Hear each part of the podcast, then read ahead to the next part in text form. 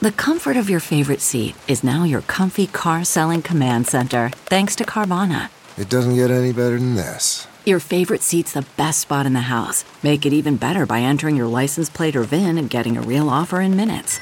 There really is no place like home.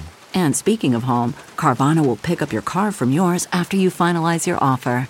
Visit Carvana.com or download the app and sell your car from your comfy place. Welcome to Money for the Rest of Us. This is a personal finance show on money, how it works, how to invest it, and how to live without worrying about it. I'm your host, David Stein. Today's episode 413. It's titled, What If the World Stopped Shopping? I recently finished two excellent but sobering books by two Canadians. The first was by energy analyst Václav Smil, titled How the World Really Works. It was a detailed book on the magnitude of the energy and fossil fuel consumption. The sheer scale of the numbers he shares, and it's very, very detailed in terms of numbers. I realized in reading the book just how difficult reducing carbon emissions is going to be. The second book is titled The Day the World Stopped Shopping by J.B. MacKinnon. He's a Canadian journalist, and it was really a thought experiment on what would happen if the world indeed cut its consumption by 25%. It would not be pretty, which brings up a huge conundrum. On one side, we really do need to reduce the amount of carbon entering the atmosphere in order to mitigate the, the impacts of climate change. On the other, in doing so, we could destroy the global economy by reducing the amount that we consume. Smil, in his book, points out that there's been a 60 fold increase in the use of fossil fuels during the 19th century, and then a 16 fold increase in the 20th century. Over the past 220 years, the world has used 1,500 times more fossil fuels. And that's been an incredible benefit to modern civilization. It's allowed billions to escape poverty. It has made our life so much easier. An individual today has 700 times more useful energy available than an individual at the beginning of the 19th century. Even since World War II, the rate of energy use in the world has tripled. Physicist Robert Ayres wrote The economic system is essentially a system for extracting, processing, and transforming energy as resources into energy embodied in products and services.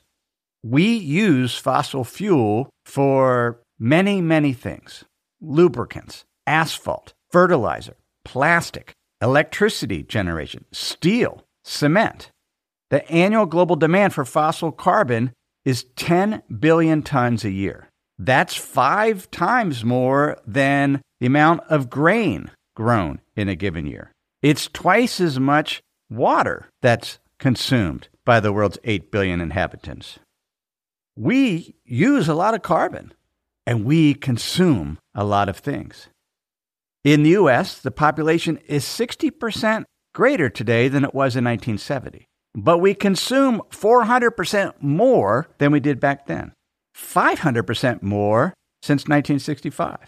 With those types of numbers, trying to reduce the 37 billion tons of global carbon dioxide emissions from fossil fuel consumption, trying to get that to net zero, Smil points out, would be an energy transition unprecedented in both pace and scale. We've talked a lot about on the show about the energy transition with electricity. But electricity is only 18% of final global energy consumption. Most energy use is for making things or making things used to make things. So, steel, cement, the sheer amount of energy used to transport food, to package food, to market food. Even in terms of energy sources, in the US, 80% of the primary energy supply is from fossil fuels. In Japan, it was 83%, in the year 2000, but by 2019, it was 90% of their primary energy sources are from fossil fuel. It's not easy to reduce usage of fossil fuel because it is so embedded in the economy. It's highly embedded in the agricultural system. We discussed how much more efficient food production is today versus 100 years ago. And a major component of that is ammonia used in synthetic fertilizers. And that ammonia, much of that ammonia comes from the hydrogen used in that comes from natural gas. So we, we use fossil fuel heavily in our production of food, and that has reduced starvation around the world. Smil writes Certainly, the affluent world, given its wealth, technical capabilities, high level of per capita consumption, and the concomitant level of waste, can take some impressive and relatively rapid decarbonization steps. But that's not the case with the more than 5 billion people whose energy consumption is a fraction of those affluent levels, who need much more ammonia to raise their crop yields to feed their increasing population, and much more steel and cement and plastics to build their essential infrastructures. MacKinnon, in his book, mentioned the Global Footprint Network, which is an environmental organization that measures the ecological resources used in terms of how many Earths it would need to provide those resources. In other words, humans use 1.75 Earths today in terms of the resources. It's, it's just not a sustainable level. MacKinnon writes According to Global Footprint Network, humankind is now consuming 2.7 global hectares per person on average. This is the size of our ecological footprint, and it is 170% larger than the planet can provide for over the long term. One hectare is two and a half acres. Americans, though, their ecological footprint is eight global hectares, much, much, much greater than many areas around the world. There are some countries that are consuming at a sustainable level, essentially one Earth's worth of consumption. Cuba, Sri Lanka, Armenia, the Dominican Republic, Philippines, Jamaica, Indonesia, Egypt, and Ecuador. Their average purchasing power per person is much less, about $11,500 compared to over 60,000 for the US. And I, and I think about that. Lapril and I in 2018 attended a Mayan wedding ceremony in a remote village in the Yucatan. A friend invited us, and we were in this casita that was dimly lit, one light bulb, I believe, some candles, and just looking around the interior of that hut effectively. Way, way less stuff. Now, in their case, I suspect they were consuming less than the Earth's resources. But could you imagine cutting your expenditures and your lifestyle to where you live like the average Cuban?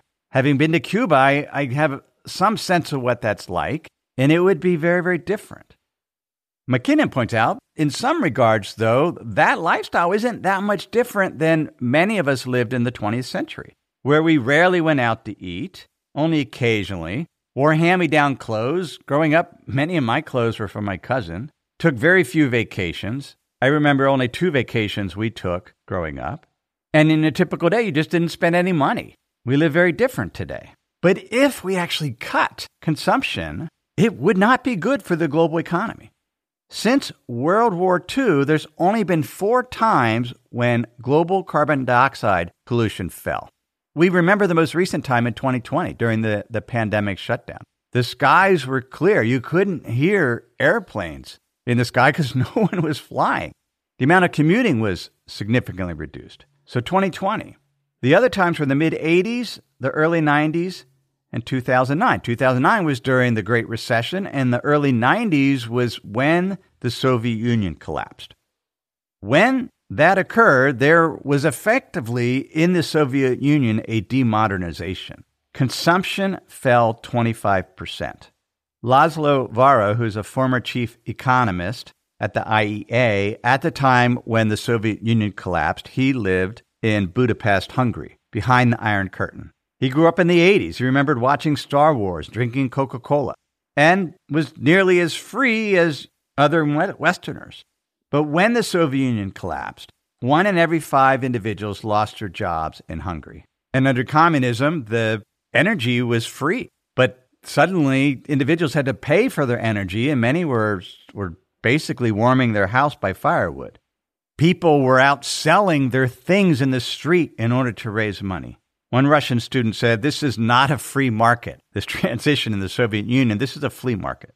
Half the people were living in dachas, country houses. In 1992, 92% of the nation's potato harvest came from these gardens at dachas, even though they represented only 2% of Russia's agricultural land. Laszlo Varro said it was an exceptionally serious social and political shock.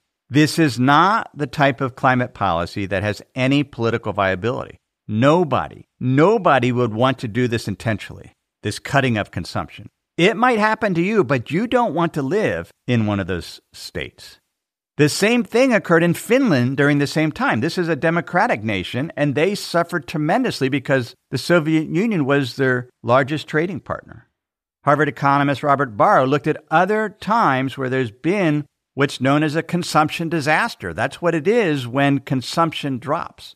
It occurred during Europe and, Asia during the Second World War. Consumption declined 54% in the Netherlands, 64% in Greece, 68% in Taiwan. In the US in the last 150 years, there's only been two consumption disasters. One was in 1920 after World War I.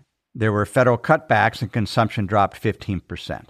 And then during the Great Depression, consumption dropped 21%. We didn't see any level of that type of consumption drop during the Great Recession. Why is it when we get a consumption drop, it leads to economic disasters? Canadian economist Peter Victor models these things out. He has very elaborate models, and he was trying to model the impact of a 25% reduction in consumption. And he said what this brings out, the modeling he did, is why policymakers attach so much importance to rising consumption. Everyone's income derives from someone else's expenditures. If we all cut expenditures, then incomes go down. There are major hazards in deliberately and dramatically slowing the rate of growth. Recall that GDP, gross domestic product, is the monetary value of what is produced the value of the goods and services produced. And GDP is estimated based on what is spent by households and businesses. That's one way to estimate GDP. Another way is to base it on income households and businesses receive. A dollar spent from someone is someone else's income. So if households spend 25% less, then household and business income falls by 25%. Companies cut back, they produce less, they lay off workers, and we can get this downward spiral because laid off workers don't spend as much money, which means you have less money flowing through the economy. Aswath Damodaran, a professor of finance at Stern School of Business in New York, said if tomorrow's consumerism dropped by 25% worldwide, you're going to get a spiraling down where millions are going to lose their jobs. It would be an incredibly painful adjustment period where people are going to have to live with a lot less across the board. what do we do then? We live in a society where there's a great deal of carbon usage. We're incredibly fossil fuel dependent. When we have drop consumption, and a simple rule of thumb is spending equals carbon. When we spend more, it contributes to climate change through the carbon dioxide that is produced in providing that good or service. We're over consuming the planet's resources, but if we cut back, then we'll have a depression. Before we continue, let me pause and share some words from this week's sponsors. Quick math the less your business spends on operations, on multiple systems, on delivering your product or service, the more margin you have and the more money you keep. But with higher expenses on materials, employees, distribution, and borrowing, everything costs more. So, to reduce costs and headaches, smart businesses are graduating to NetSuite by Oracle. NetSuite is the number one cloud financial system, bringing accounting, financial management, inventory, HR into one program and one source of truth. With NetSuite, you reduce IT costs because NetSuite lives in the cloud with no hardware required, accessed from anywhere. You cut the cost of maintaining multiple systems because you've got one unified business management suite. You improve efficiency by bringing all your major business processes into one platform, slashing manual tasks and errors. Over 37,000 companies have already made the move. So do the math. See how you'll profit with NetSuite. With everything getting more expensive these days, it's wise to find ways to cut costs and boost performance at the same time. You can do that with NetSuite. And by popular demand, NetSuite has extended its one of a kind flexible financing program for a few more weeks. Head to netsuite.com slash David. That's netsuite.com slash David. netsuite.com slash David. The comfort of your favorite seat is now your comfy car selling command center, thanks to Carvana. It doesn't get any better than this. Your favorite seat's the best spot in the house. Make it even better by entering your license plate or VIN and getting a real offer in minutes. There really is no place like home. And speaking of home, Carvana will pick up your car from yours after you finalize your offer. Visit Carvana.com or download the app and sell your car from your comfy place. Jen Sey, who's a senior vice president and chief marketing officer at Levi's, has thought a lot about this, as has their corporation. She said, but as we started studying this even more, this conundrum that we're talking about, we realized that simply consuming less has the greatest impact. It's great to convince consumers to buy thoughtfully, but really the biggest impact we can have is to convince them to buy less. And that's kind of a radical notion when you think that as the marketing leader, my job is to get people to buy more. In August 2020, though, Levi's began to share messages about buying fewer, longer lasting clothes. They launched a platform to buy back and resell their clothes. Sey continued, I do think during the quarantine, people came to understand that our actions have consequences. If we drive less, the air clears. You can't avoid the fact anymore that the greatest impact is overconsumption. You can do all you want to greenwash or even to make these modest steps forward in terms of how you make your product, but it won't overcome the impact of overconsumption. It just won't. That's the fact of the matter now. This idea of buying fewer better things is one way out of this conundrum because GDP isn't a measure of how many things are produced. It's based on the value of what is produced. So if we buy higher priced goods and services, that will sustain the economy, but it would have less of an environmental impact. I thought about Levi's because I recently, at a vintage store, purchased a Levi's jacket that was made in 1969. And it, it, it's beautiful the way that it has aged, the patina. And I've been spending time stitching it where the stitches have come undone. I've used Sashiko thread. Purchasing that jacket contributed to the economy in the sense that it helped the store owner, the shopkeeper. He was happy the jacket went to a good home, but he also earned a, a very good fee from that because the jacket's really rare, so I, I paid up for it. We could pay more for goods that last longer.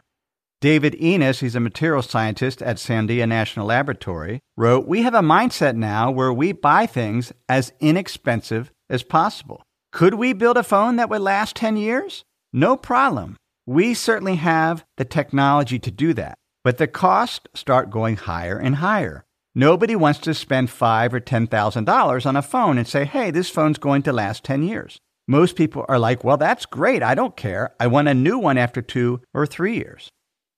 I ran into this recently. My iPad that I've had since 2018, I use heavily to read newspapers, read books, and to deliver this podcast. I have the iPad right in front of me.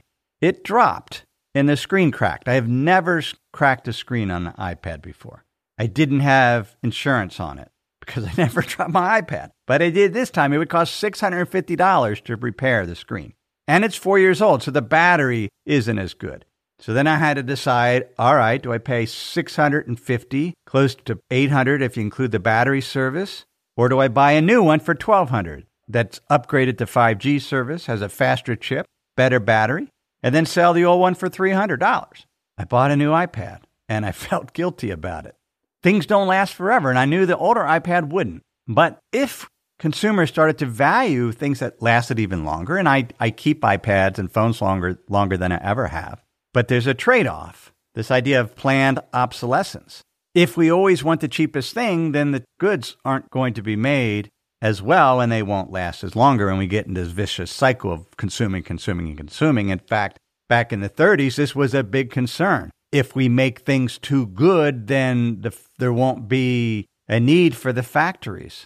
And then there won't have jobs for workers to make the replacement goods. And this is that tension that's always been there. How good of stuff should be made? How long should it last in order to keep the economy moving?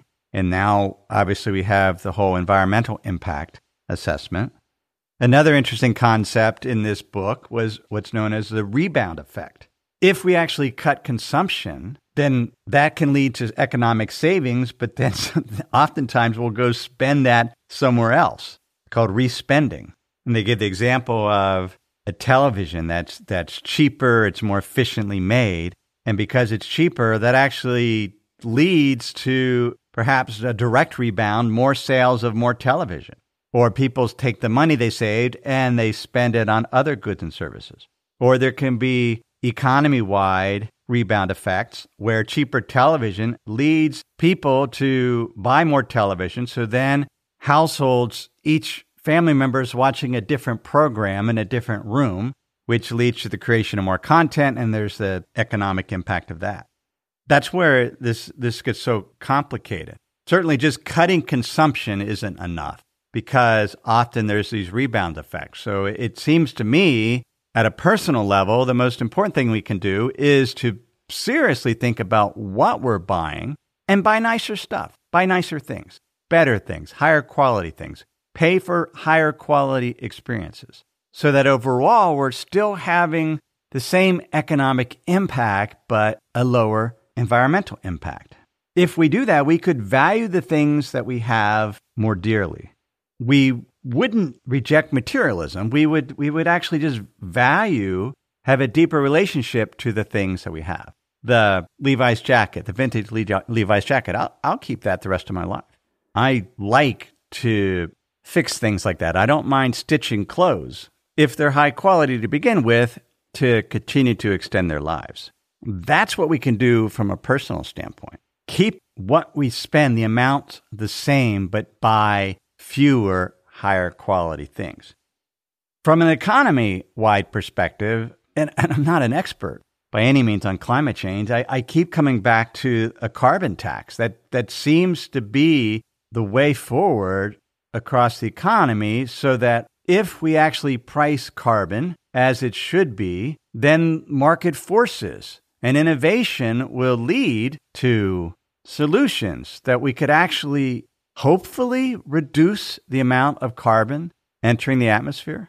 Because when you go through Smil's book, then the numbers are just, it's, in some ways, it's discouraging. It's just like, there's no way that we'll ever get the net zero by 2050. The technology's not there yet. The battery capacity, the level of consumption is increasing. And there are billions of people still in poverty that want to upgrade their lifestyles.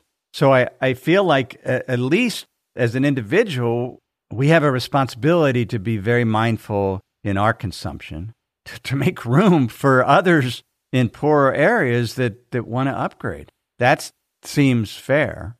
But a carbon tax seems like that would be a much better solution than some type of top down solution. This would be more, I mean, the, obviously the carbon tax is top down, but the innovation would come from bottom up. I don't know. It, it just it was, again, it was somewhat of some discouraging books recognizing the numbers and recognizing even just cutting consumption across the world, that would have the biggest impact on climate change. But it would also move us dramatically backwards in terms of our lifestyles. It's an interesting paradox. We'll see how it evolves. That's episode 413. Thanks for listening. I have enjoyed teaching you about investing on this podcast for over eight years now, but I also love to write. There's a benefit to writing over podcasting, and that's why I write a weekly email newsletter called The Insider's Guide. In that newsletter, I can share charts, graphs, and other materials that can help you better understand investing. It's some of the best writing I do each week. I spend a couple of hours on that newsletter each week trying to make it helpful to you. If you're not on that list, please subscribe. Go to moneyfortherestofus.com to subscribe to the free Insider's Guide weekly newsletter. Everything I've shared with you in this episode has been for general education. I've not considered your specific risk situation. I've not provided investment advice. This is simply general education on money, investing in the economy. Have a great week.